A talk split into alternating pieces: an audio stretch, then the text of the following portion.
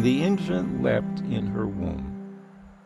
The message today for Simbang Gabi is a little bit different than we've talked about so far, because today we hear about two children. Not two children who were born, but two children in the womb that leapt for joy. In other words, a child in the womb experiences emotion and experiences love.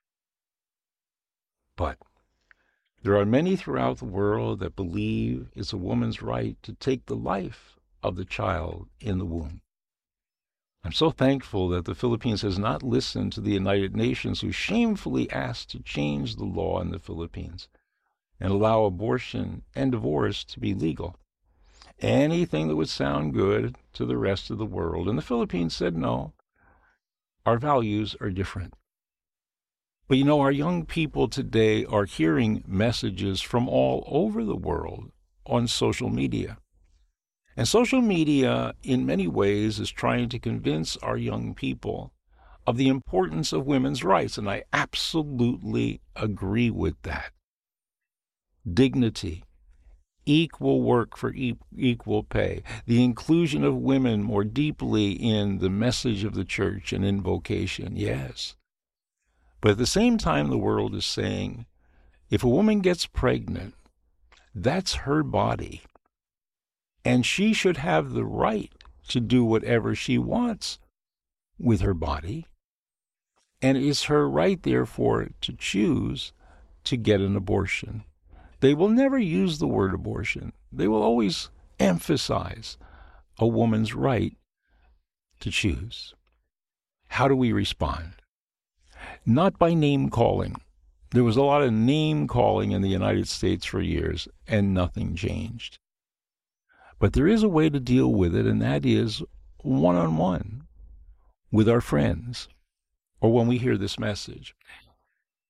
There's a Jewish couple that lives next door to my sister in Virginia, and whenever I would go down there at Christmas time or in the summer, we would always have a lot of fun talking about politics and debating politics. But one time when they were over for lunch, after lunch was over, I said, oh, by the way, what are your views on abortion? And they kind of froze, and I could see the looks on their face changed, and they said, well, I said, no, I really want to know. Tell me more. And so they told me more. They said, we very strongly believe in the rights of women, that no government should take the right away of whatever she chooses to do. And I said, do you believe in human rights? And they said, oh, yes, because I knew they were great human rights advocates. And I said, okay, let me ask you a simple question. When do we get them? When do we get our human rights? I mean, perhaps 3 or 4 months into the pregnancy. You would say 5 seconds ago there were no human rights. 4, 3, 2, 1, boom. Now you have human rights. I said, there's no way that we can accurately determine when a person gets those human rights. So doesn't it make sense, without even bringing God into the picture at the moment, to say that the most logical, scientific beginning of life is at conception, when the single cell is no longer the mother's body.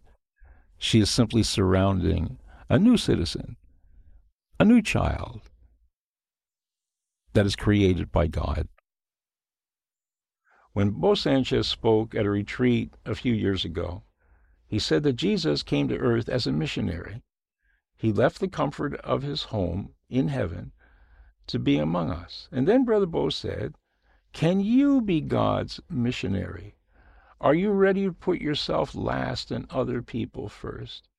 Are you willing to discover what your mission is? Because your mission is unique to you.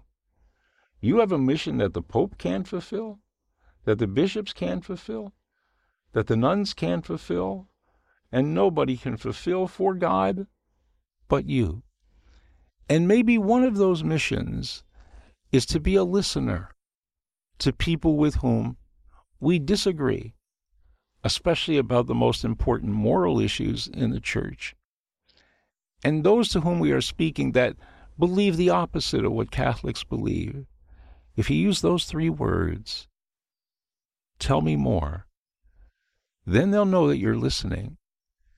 And chances are, when it's your turn, they'll listen to what you have to say. As that Jewish couple did, and they said to me after the conversation, we thought you were going to call us names. We thought you were going to get real angry.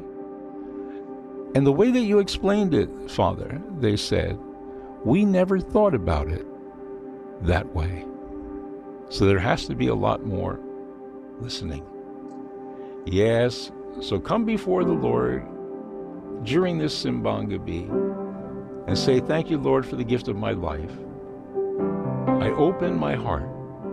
Send your Holy Spirit to send me as Jesus was sent to the earth as a missionary, in the realization that nobody in the history of the world has ever been me, and no one in the history of the world will ever be me again. Nobody has my fingerprints.